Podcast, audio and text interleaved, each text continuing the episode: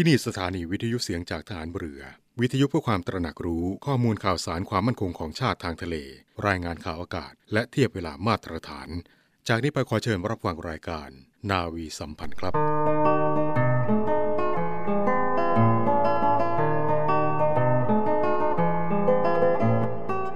ชาติบ้านเมืองประกอบด้วยนานาสถาบัน อันเปรียบได้กับอวัยวะทั้งปวงที่ประกอบกันขึ้นเป็นชีวิตร่างกาย ชีวิตร่างกายดำรงอยู่ได้ เพราะอวัยวะใหญ่น้อยทำงานเป็นปกติพร้อมกันอย่างไร ชาติบ้านเมืองก็ดำรงได้ เพราะสถาบันต่างๆ ตั้งมั่นและปฏิบัติหน้าที่ของตนโดยพร้อมมูลอย่างนั้น พระบรมราโชวาท พระบาทสมเด็จพระบรมชนากาธิเบศรมหาภูมิพลอดุลยเดชมหาราช บรมนาถบพิตร ระราชทานแก่ทหารบก ทหารเรือ ทหารอากาศ ตำรวจ และอาสาสมัครพลเรือน ในพิธีตรวจพลสวนสนาม ในงานพระราชพิธี รัชดาพิเศษ 8 มิถุนายน 2514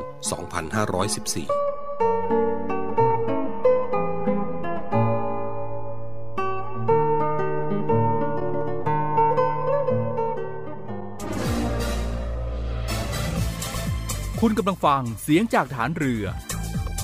ทุกความเคลื่อนไหวในทะเลฟ้าฝั่งรับฟังได้ที่นี่เสียงจากทหารเรือ กับช่วงเวลาของรายการนาวีสัมพันธ์ สวัสดีครับคุณผู้ฟังกลับมาพบเจอกันอีกครั้งกับรายการนาวีสัมพันธ์ทาง สถานีวิทยุเสียงจากทหารเรือทั้ง 15 สถานี 21 ความถี่ครับคุณผู้ฟังเราอยู่ด้วยกันตรงนี้ทั้งทางหน้าปัดวิทยุ ทางออนไลน์ที่เว็บไซต์เสียงจากทหารเรือและก็ ออนโมบายที่แอปพลิเคชันเสียงจากทหารเรือ รายการนาวีสัมพันธ์7โมงครึ่งถึง 8 โมงเช้า พบเจอกันเป็นประจำทุกๆวัน วันนี้คุณผู้ฟังอยู่กับผมพันเจขวัญประชาโพธิวงศ์รับหน้าที่ดำเนินรายการครับคุณผู้ฟัง พบเจอกันกับวันพฤหัสบดีที่ 16 เดือนกุมภาพันธ์ปีพุทธศักราช 2566 ซึ่งวันนี้ครับคุณผู้ฟังก็นอกจากจะมีเรื่องราวของสุขภาพ เรื่องราวของบทความทางศิลธรรมและวัฒนธรรมแล้ว วันนี้เรามีอีกหนึ่งช่วงพิเศษด้วยครับคุณผู้ฟัง จะเป็นเรื่องราวอะไรนั้นครับ เดี๋ยวเราไปติดตามกับนาวโทหญิงจิรัชยาศรีอรุณครับสวัสดีค่ะ ต้อนรับเข้าสู่ช่วงพิเศษของทางรายการในวันนี้คุณฟังคะมีอีกหนึ่งเรื่องราวกิจกรรมดีๆ มาประชาสัมพันธ์กัน ซึ่งทางรายการได้รับเกียรติเป็นอย่างสูง จากท่านพลเรือเอก ประพฤติพรอักษรมัด นะท่านกรุณามาร่วมพูดคุยกับเราในวันนี้หลากหลายเรื่องราวไม่ว่าจะเป็นมูลนิธิสมเด็จพระเจ้าตากสินมหาราช มูลนิธิราชสกุลอาภากร และในส่วนของโรงเรียนอัดสัมชัญกันด้วย ซึ่งท่านพร้อมอยู่กับเราแล้วในขณะนี้ค่ะ สวัสดีค่ะครูคะครับสวัสดีครับปูมสวัสดีครับเอ่อผู้ฟังรายการสทรเอ่อทั่วประเทศนะครับ ค่ะเบื้องต้นนี้ค่ะเห็นว่ามีกิจกรรมอัปเดตจากมูลนิธิสมเด็จพระเจ้าตากสินมหาราชด้วยในฐานะที่ครูประพฤติพรอักษรมัดเป็นรองประธานมูลนิธิสมเด็จพระเจ้าตากสินมหาราชในครั้งนี้นะมีรายละเอียดความคืบหน้าของกิจกรรมจากมูลนิธิสมเด็จพระเจ้าตากสินมหาราชอย่างไรบ้างคะเรียนเชิญค่ะ ครับอยากจะเรียนให้ท่านผู้ฟังได้รับทราบนะครับว่าผมพลเรือเอกประพฤติพรอักษรมัดนะครับ ปัจจุบันเนี่ยก็ทำงานมูลนิธิ สมเด็จพระเจ้าตากสินมหาราช ซึ่งเป็นมูลนิธิเก่าแก่ของพลเรือเอกสงัดชลออยู่นะครับ ที่เราเรียกว่ามจอใหญ่ ปัจจุบันเนี่ยมีประธานเป็นท่านที่สี่แล้วคือพลเรือเอกวสินทร์สาริกับปีซึ่งเป็นอดีตผบนยท่านเป็นประธาน ตัวผมเป็นรองประธาน ครับหลังจากที่กองทัพเรือและก็มูลนิธิได้จัดงาน เดินทัพทางเรือ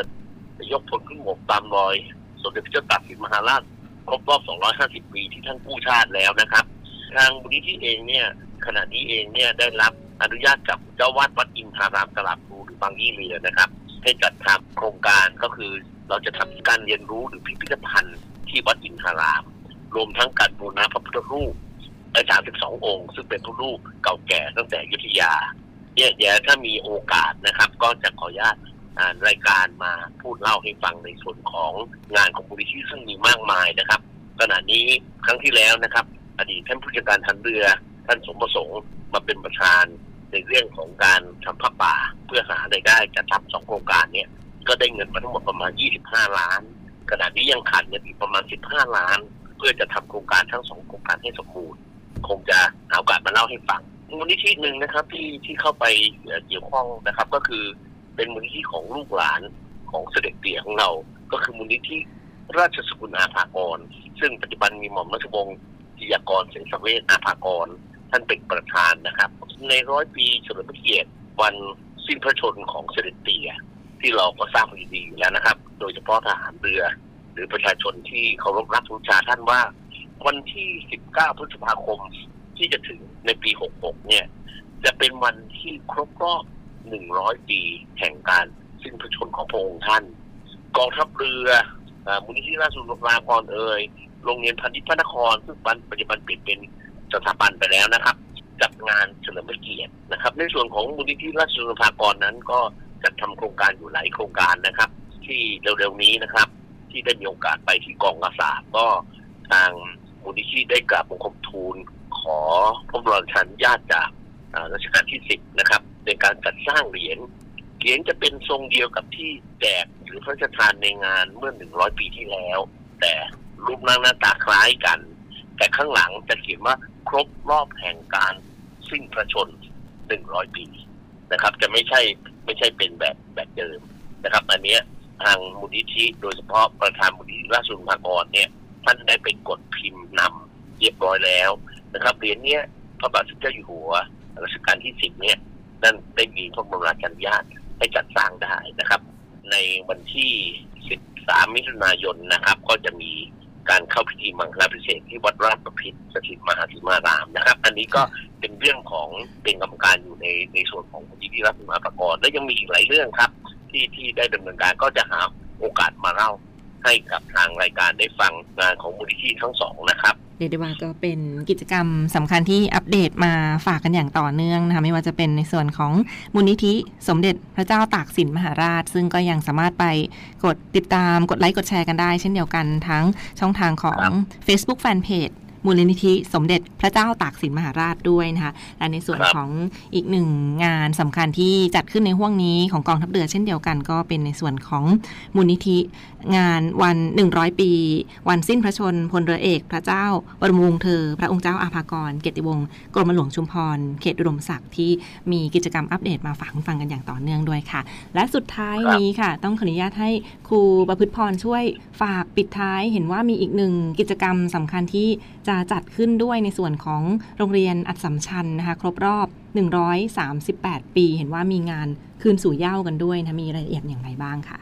ครับต้องขออนุญาตเรียนอย่างครับพอดีตัวเองอตัวผมเองเนี่ยครับเป็นปัจจุบันเนี่ยดำรงตำแหน่งเป็นนายกสมาคมอัสสัมชัญอัสสัมชัญจะไม่เรียกว่าระยะสมาคมสิทธิ์เก่านะครับ เพราะว่าตั้งมาถึง 115 ปีแล้ว เนื่องจากว่าวันที่ 16 กุมภาเนี่ย เป็นวันที่คุณพ่อกอลัมเบ นะครับ นักบวชเป็นเจ้าวาดวัดอัสสัมชัญเนี่ย เป็นผู้ให้กำเนิด หรือสถาปนาโรงเรียนอัสสัมชัญ ฉะนั้นแล้ววันที่ 16 ของทุกปีที่โรงเรียนอัสสัมชัญเนี่ย สมาคมอัสสัมชัญเนี่ยก็จะเป็นแม่งานในการเชิญชวนอัสสัมชนิกอัสสัมชนิกก็คือสิทธิ์เก่าอัสสัมชัญทั้งหมดนะครับ มามาร่วมงานกันในตอนเย็น ในงานเราจะมีมอบเกียรติยศให้กับอัสสัมชนิกดีเด่น ซึ่งปีนี้มีทั้งหมด17 ท่านนะครับ แล้วก็จะมีงานสังสรรค์รื่นเริงนะครับ มีงานมุทิตาจิตคุณครู ที่เกษียณอายุไปแล้วหรือผู้อาวุโส ก็ในโอกาสนี้นะครับ ก็เลยอยากจะเรียนเชิญทหารเรือนะครับ ที่เป็นอาสัมชนิกนะครับ หรือท่านที่ไม่ได้เป็นทหารเรือก็ตามนะครับ ที่ได้รับฟังในการว่าเป็นอาสัมชนิกเนี่ยได้ได้ฟังผมนะครับว่าขออนุญาตไปพบกันนะครับ ไปรวมตัวกันที่โรงเรียนอัสสัมชัญบางละนะครับ เราจะมีการกิจกรรมมากมาย ในเวลากลางวันเนี่ย ก่อนที่ถึงงานตอน 17.00 เนี่ย ผมได้มอบหมายให้น้องนะครับดาวโทสวพัฒน์นะครับ กล้องนะครับ รุ่นสีผามรุ่นสีสองเนี่ยเขาประสานน้องๆสี่เหล่าทัพจากโรงเรียนเตรียมหารแล้วก็โรงเรียนเรา แล้วก็รวมพี่ๆ ประมาณเกือบสิบห้าคน ไปแนะนำเกี่ยวกับเรื่องของการจะสมัครเป็นนักเรียนเตรียมหารในแต่ละเหล่าเป็นอย่างไรนะครับ นอกจากนั้นแล้วเนี่ยต่อเนื่องจาก ที่น้องๆได้มาฟังแล้วน้องๆจะได้พูดแนะนำนะครับ เกี่ยวเรื่องของการทำธุรกิจต่างๆ เพราะเด็กอัสสำคัญเนี่ยส่วนใหญ่ส่วนหนึ่งเป็นนักธุรกิจนะครับ ก็เลยขออนุญาตเรียนไม่ทราบว่าถ้าอัสสัมชนิกท่านใดที่ได้รับทราบข่าวนะครับกรุณาฝากบอกญาติมิตรของท่านที่เป็นอัสสัมชนิกด้วยนะครับว่าบราเดอร์หลุยส์ ชาแนลนะครับ ซึ่งเป็นบูชีเรียบุคคลของอัสสัมชัญนะครับ วันนี้ท่าน 90 แล้ว ท่านฝากผมมาว่า นายกอ้นอย่าลืมชวนอาสาสมัครมากันเยอะๆนะครับ มากราบครูกอดเพื่อนนะครับ ที่โรงเรียนอัสสัมชัญกันนะครับ เราจะมาน้อมรำลึกถึงคุณพ่อกะลัมเบผู้ให้กำเนิดโรงเรียนอัสสัมชัญอดีตในฐานชั้นผู้ใหญ่ของในฐานเรือเนี่ยครับที่เป็นนักเรียนอัสสัมชัญนะครับ ก็อดีตเก่าๆมาก ๆ เลย ก็เช่นพลเรือเอกจรูนเฉลิมเตียนพลเรือเอกกมลศรีตะกลินเนี่ยนะครับค่ะแล้วก็ ยังมีชีวิตอยู่และแข็งแรงนะครับ ก็คือพลเรือเอกชุมพลปัจจุสานนท์อย่างเงี้ยนะครับแต่อันนี้ก็เป็นอดีตผู้จัดการฐานเรือที่ที่ได้เรียนแล้วก็เป็นอาสาสมัครนะครับ แล้วก็มาก้าวเป็นนายทหารเรือค่ะนะครับ ก็เลยจะจะฝากทางรายการช่วยเอ่อเล่าในรายละเอียดอีกสักครั้งหนึ่งนะครับได้ก็ขอค่ะเชิญชวนอาสาสมัครทุกคนนะครับ ที่ได้ฟังรายการครับขอบคุณ มากครับ ค่ะ ก็ขอเชิญชวนนะสำหรับสมาชิกในส่วนของโรงเรียนอัดสัมชัญงานคืนสู่เหย้า 138 ปีในวันที่ 16 กุมภาพันธ์นี้นะเวลา 17 นาฬิกาเป็นต้นไปค่ะ ติดตามกันได้เช่นเดียวกันค่ะ แล้ววันนี้ทางรายการต้องขอขอบพระคุณเป็นอย่างสูงค่ะ ท่านพลเรือเอก ประพฤติพร อักษรมัดนะที่กรุณาให้เกียรติมาร่วมพูดคุยกับเราในวันนี้นะคะ และพบกับช่วงต่อไปของทางรายการค่ะ สวัสดีค่ะ โรงเรียนนายเรือเปิดรับสมัครบุคคลพลเรือ สอบคัดเลือกเข้าเป็นนักเรียนเตรียมทหารในส่วนของกองทัพเรือ เป็นชายไทย อายุตั้งแต่ 16 ปี และไม่เกิน 18 ปีสำเร็จการศึกษาชั้นมัธยมศึกษาชั้นปีที่ 4 หรือเทียบเท่า โดยเปิดรับสมัครตั้งแต่ 1 กุมภาพันธ์ ถึง 28 กุมภาพันธ์ 2566 สามารถสมัครได้ทางอินเทอร์เน็ตเพียงช่องทางเดียว ที่เว็บไซต์โรงเรียนนายเรือ www.admission-rtna.net หรือ www.rtna.ac.th หรือเว็บไซต์กองทัพเรือ www.navy.mi.th ติดต่อสอบถามรายละเอียดเพิ่มเติม หมายเลขโทรศัพท์ 0 2 4 7 5 3 9 9 5 และ 0 2 4 7 5 7 4 3 5 ในวันและเวลาราชการ โรงเรียนนายเรือเป็นแหล่งผลิตนายทหารเรือ อันเป็นรากแก้วของกองทัพเรือ มาร่วมเป็นส่วนหนึ่งของกองทัพเรือ ร่วมเครือนาวีจักยนต์ปฐพีไพศาล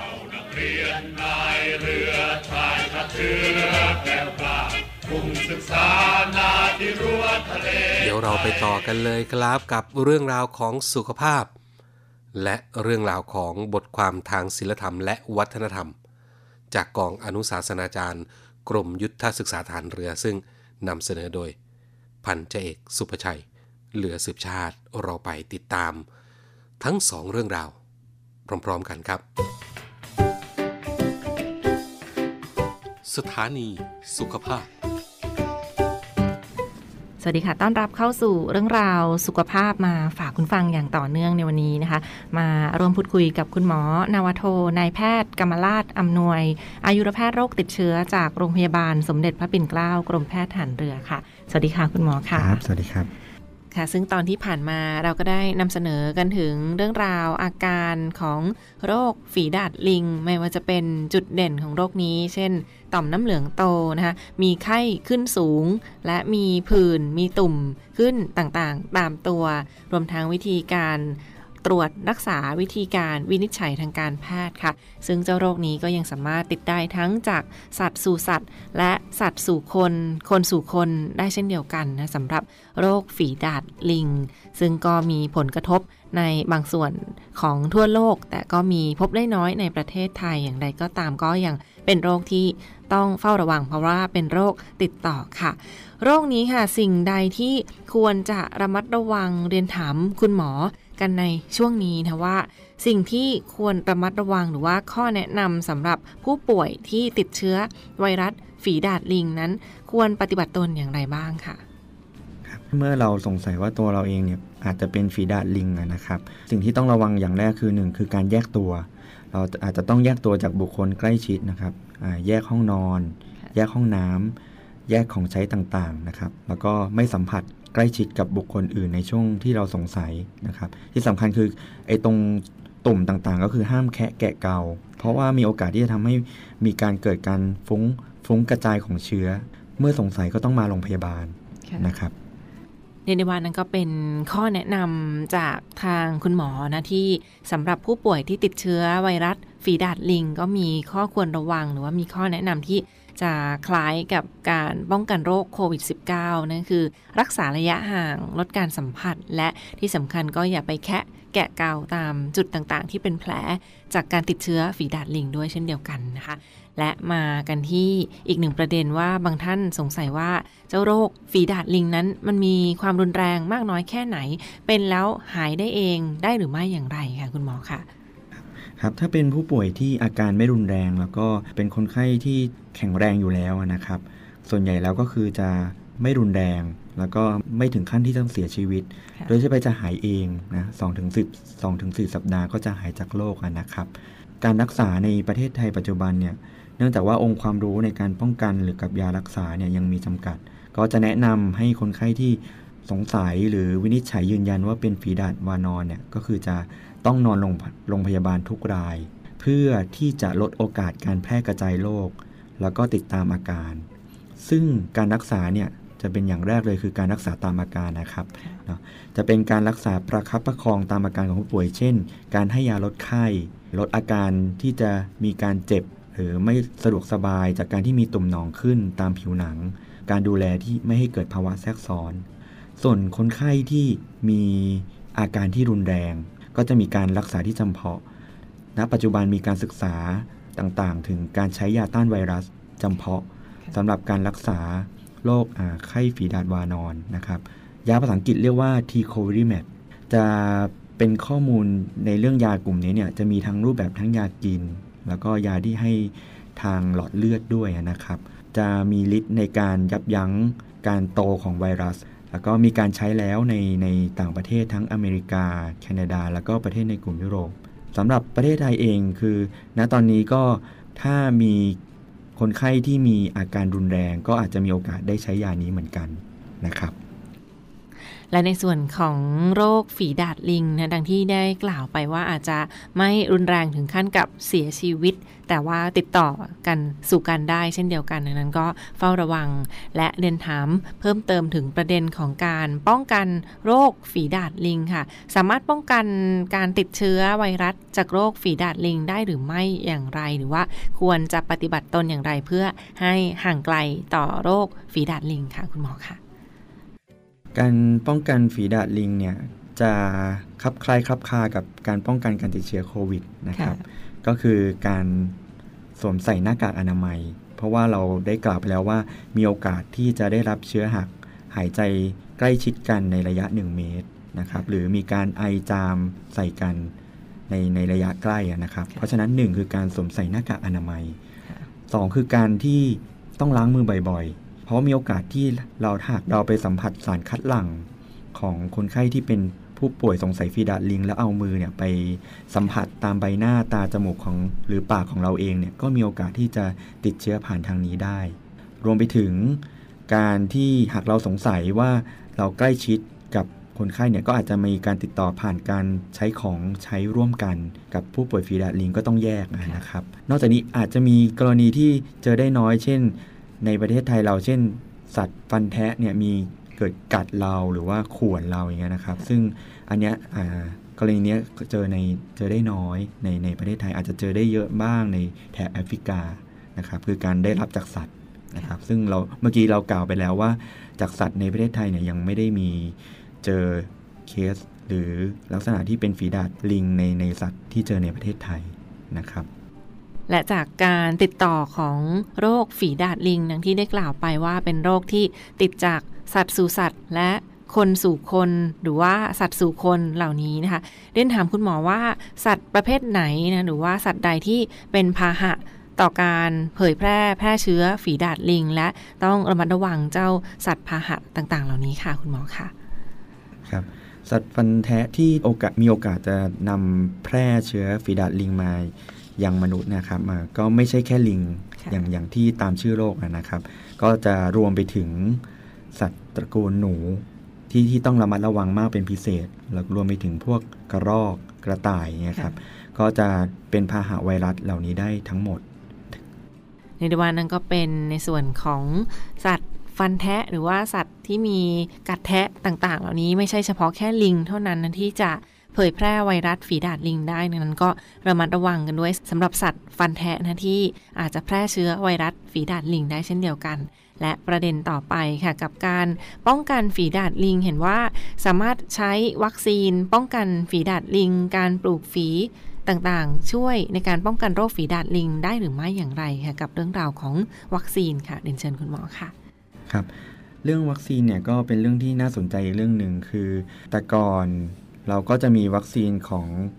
ไข้ทรพิษ หรือฝีดาดคนนะครับ ซึ่งแต่ก่อนก็จะใช้ภาษาไทยก็คือการปลูกฝีค่ะนะครับในในแต่อดีต ซึ่งเราพบว่าเนื่องจากว่ามันเป็นเชื้อกลุ่มเดียวกันกับฝีดาดลิง เพราะฉะนั้นคนไข้ที่เคยได้รับการปลูกฝีมาก่อน ก็จะมีภูมิคุ้มกันหรือได้เหมือนได้รับวัคซีนต่อต่อเชื้อฝีดาดลิงไปด้วยนะครับ คนไข้ที่จะมีโอกาสได้รับการปลูกฝีเนี่ย ในประเทศไทยเรานั้นนะครับนะเรา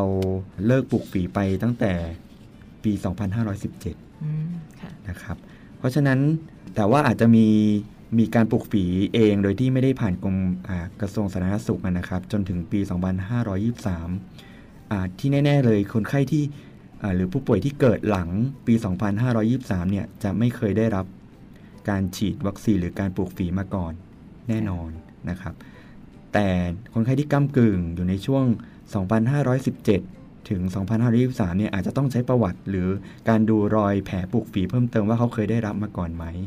นะครับ อันนี้คือพูดถึงเรื่องของการปลูกฝีในดีที่อาจจะป้องกันการติดเชื้อฝีดาดลิงได้นะครับ ทีนี้ถามเรื่องถึงเรื่องวัคซีนในปัจจุบันนะครับ ก็จะพบว่ามีการพัฒนาวัคซีนเชื้อเป็นนะครับ เอาไวรัสเชื้อเป็นเนี่ยมาผลิต จากต่างประเทศนะครับอของที่เดนมาร์กนะครับก็จะเป็นไวรัสสายพันธุ์ที่ใกล้เคียงกับฝีดาดคนนะครับ เอามาพัฒนาให้ให้ให้มาป้องกันโรคฝีดาดลิงได้ด้วย ซึ่งเราเริ่มได้ใช้กันที่ต่างประเทศตั้งแต่ปี 2562 ซึ่งผลข้างเคียงอะไรต่างๆเนี่ยก็ยังมีข้อมูลได้ไม่แน่ชัดนะครับ เพราะว่าปริมาณวัคซีนยังผลิตมาไม่มาก แล้วก็วัคซีนชนิดนี้ยังไม่มีในประเทศไทย ก็คือเนื่องจากว่าในไทยเรายังไม่ไม่นับว่าฝีดาดลิงเนี่ยเป็นโรคระบาดนะครับเป็นแค่เป็นเพียงโรคที่ต้องเฝ้าระวัง เพราะฉะนั้นเราเลยยังไม่ได้นำวัคซีนเข้ามาในประเทศไทยครับ และทั้งหมดก็คือเรื่องราวจากทางรายการที่มาฝากทุกท่านกันในช่วงนี้นะต้องขอขอบพระคุณเป็นอย่างสูง คุณหมอนาวโทนายแพทย์กรรมราชอำนวย อายุรแพทย์โรคติดเชื้อจากโรงพยาบาลสมเด็จ พระปิ่นเกล้ากรมแพทย์ทหารเรือนะคะ มาร่วมพูดคุยกับเราในวันนี้ และพบกันใหม่ในตอนหน้าค่ะ สวัสดีค่ะ สถานีสุขภาพ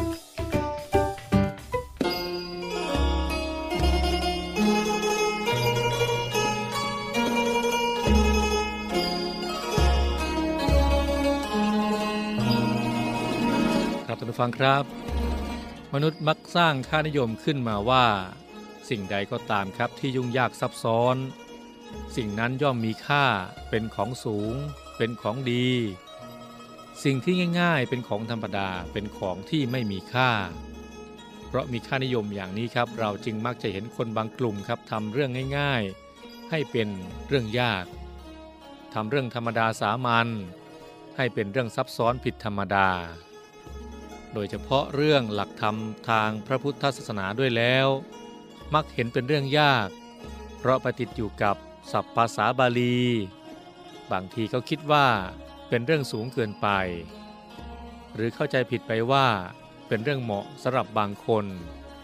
ทั้งทั้งที่เป็นเรื่องจำเป็นสำหรับทุกคน ธรรมะเป็นเรื่องง่ายๆครับที่ทุกคนสามารถเข้าใจได้ และปฏิบัติได้ ราะหลักธรรมทางพระพุทธศาสนาก็คือ วิธีการดับทุกข์เพื่อให้ชีวิตเกิดความสุขนั่นเองนะครับ เช่น ถ้าอยากมีความสุขแบบชาวโลก ก็สอนให้ขยันหารักษาดี มีกัลยาณมิตร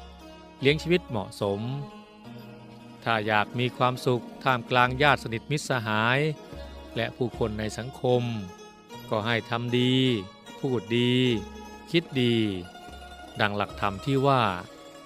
โอบอ้อมอารี วจีไพเราะ สงเคราะห์ปวงชนวางตนเหมาะสม ถ้าอยากมีความสุขสูงขึ้น ก็ให้งดเว้นจากการทำพูด คิดในทางเสื่อมเสียอย่างสิ้นเชิง เพราะพฤติกรรมเหล่านั้นจะนำความหายนะมาสู่ตนและครอบครัว ถ้าอยากมีความสุขสงบในใจ ก็ให้ฝึกฝนสมถะภาวนา คือทำใจให้สงบ ปราศจากความยินดี ยินร้าย หดหูฟุ้งซ่าน และหลังเลสงสัย ถ้าอยากมีความสงบสุขผ่องใสตลอดกาลก็ให้เจริญวิปัสสนาภาวนา คือมันพินิษพิจารณา จนเข้าใจแจ่มแจ้ง ในความจริงของชีวิตและสิ่งทั้งปวง คืออนิจจัง ความไม่เที่ยงแท้แน่นอน ทุกขัง ความทนอยู่ในสภาพเดิมได้ยาก อนัตตา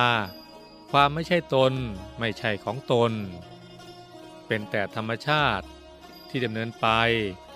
ตามเหตุปัจจัยของมันเองเป็นต้น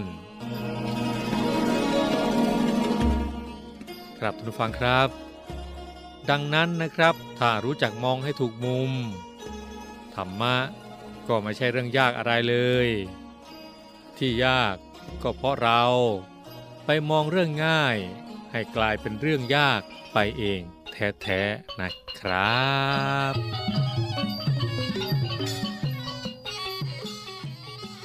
เอาเลยครับคุณผู้ฟังก็มาถึงช่วงท้ายของทางรายการนะครับ ก็ฝากไว้ด้วยเรื่องของสภาพอากาศครับคุณผู้ฟังซึ่งกรมอุตุนิยมวิทยาก็ออกมา เตือนนะครับในช่วงวันที่ 16 ถึง 17 กุมภาพันธ์นี้ครับคุณผู้ฟัง บริเวณความกดอากาศสูงกำลังค่อนข้างแรงระลอกใหม่จากประเทศจีน ที่แผ่ลงมาปกคลุมประเทศไทยตอนบน และทะเลจีนใต้ ในช่วงที่ประเทศไทยตอนบนนั้นมีอากาศร้อนนะคุณผู้ฟัง และก็จะมีคลื่นกระแสลมฝ่ายตะวันตกเคลื่อนผ่านภาคเหนือ ก็จะทำให้วันนี้ถึงวันที่ 17 กุมภาพันธ์นี้ครับคุณผู้ฟัง ประเทศไทยตอนบนนั้น จะมีพายุฝนฟ้าขนอง ลมกระโชกแรง และก็มีลูกเห็บตกด้วยนะครับ อาจจะมีฟ้าผ่าเกิดขึ้นได้บางแห่ง หลังจากนั้นครับคุณผู้ฟังอุณหภูมิก็จะลดลงกับมีลมแรง โดยภาคตะวันออกเฉียงเหนือเนี่ยนะครับอุณหภูมิจะลดลง 4-6 องศาเซลเซียสเลยทีเดียว ส่วนภาคเหนือ ภาคกลาง ภาคตะวันออกรวมทั้งกรุงเทพมหานครและปริมณฑล อุณหภูมิจะลดลง 1-4 องศาเซลเซียสนะครับก็ขอให้พี่น้องประชาชนนั้นระวังอันตรายจากพายุฝนฟ้าขนอง ลมกระโชกแรง และลูกเห็บตกบางแห่งรวมถึงฟ้าผ่า และก็ให้หลีกเลี่ยงนะคุณผู้ฟังนะหลีกเลี่ยง การอยู่ในที่โล่งแจ้งใต้ต้นไม้ใหญ่ ป้ายโฆษณาและก็สิ่งปลูกสร้างที่ไม่แข็งแรง ส่วนพี่น้องเกษตรกรก็ให้เตรียมการป้องกัน และก็ระวังความเสียหายที่จะเกิดต่อ ผลผลิตทางการเกษตรรวมทั้ง ดูแลรักษาสุขภาพเนื่องจากอากาศที่เปลี่ยนแปลงเอาไว้ด้วยนะครับ ส่วนพื้นที่ภาคใต้นะครับ พี่น้องทางภาคใต้นั้น ก็จะมีฝนเพิ่มขึ้นนะครับในช่วงวันที่ 16-17 กุมภาพันธ์ จากอิทธิพลของลมตะวันออกและลมตะวันออกเฉียงใต้ที่พัดปกคลุมอ่าวไทยภาคใต้ และทะเลอันดามัน ซึ่งก็จะมีกำลังแรงขึ้น โดยอ่าวไทยนั้นคลื่นสูง 2 เมตรด้วยกัน หากมีฝนฟ้าขนองนะครับ พื้นที่ที่มีฝนฟ้าขนองก็คลื่นสูง 2-3 เมตร ก็ขอให้พี่น้องชาวเรือนั้น เพิ่มความระมัดระวังในการเดินเรือ บริเวณที่มีฝนฟ้าขนองเอาไว้ด้วยนะครับ ก็ฝากไว้ด้วยละกัน เรื่องของสภาพอากาศนะครับนั่นก็เป็นเรื่องราวที่นำมาฝากกันในนาวีสัมพันธ์เช้านี้ มาถึงตรงนี้ครับคุณผู้ฟังเวลาของทางรายการหมดแล้ว ผมพันเจกขวัญประชาโพธิวงศ์พร้อมด้วยทีมงานนาวีสัมพันธ์ ลาคุณผู้ฟังไปก่อนนะครับ พบกันใหม่โอกาสหน้า โชคดีมีความสุขทุกทุกท่าน สวัสดีครับ ทะเลสีครามพยาย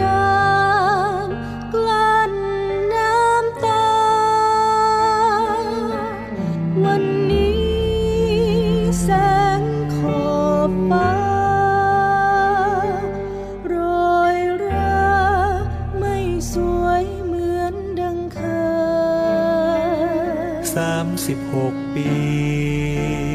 ไม่เคยร้างรา เธอยืนยัน ฟันฝ่าคลื่นลมฝน พายุ ใหญ่น้อยเข้าผจญเป็นประการป้องภัยให้ไทยเรา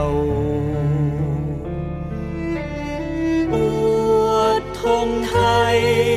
ในทุกมหาสมุทรอวดอาวุธ เลิศล้ำเรื่องลือค่า อวดเกียรติยศ งามสง่าใต้ท้องนภา เรือรบกล้านามว่าสุโขทัย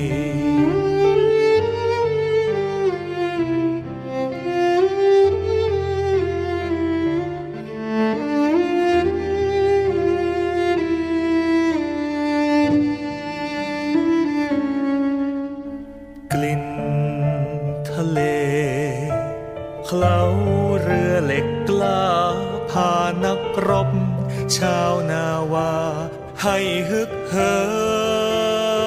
ม เรือรบเคล้าจิตวิญญาณเราล้อมรวมเติม เป็นพลังเพิ่มเสริมศักดิ์ศรีกล้าเกรียงไกรผ่านคืนวัน อันเหน็บหนาวผ่านเรื่องราวหลากภารกิจให้ เล่าขานจากกันไปฝากชื่อไว้เป็นตำนานตลอดการกลางใจเราชาวราชนาวี ตลอดการกลางใจเราชาวราชนาวี ตลอดการกลางใจเรา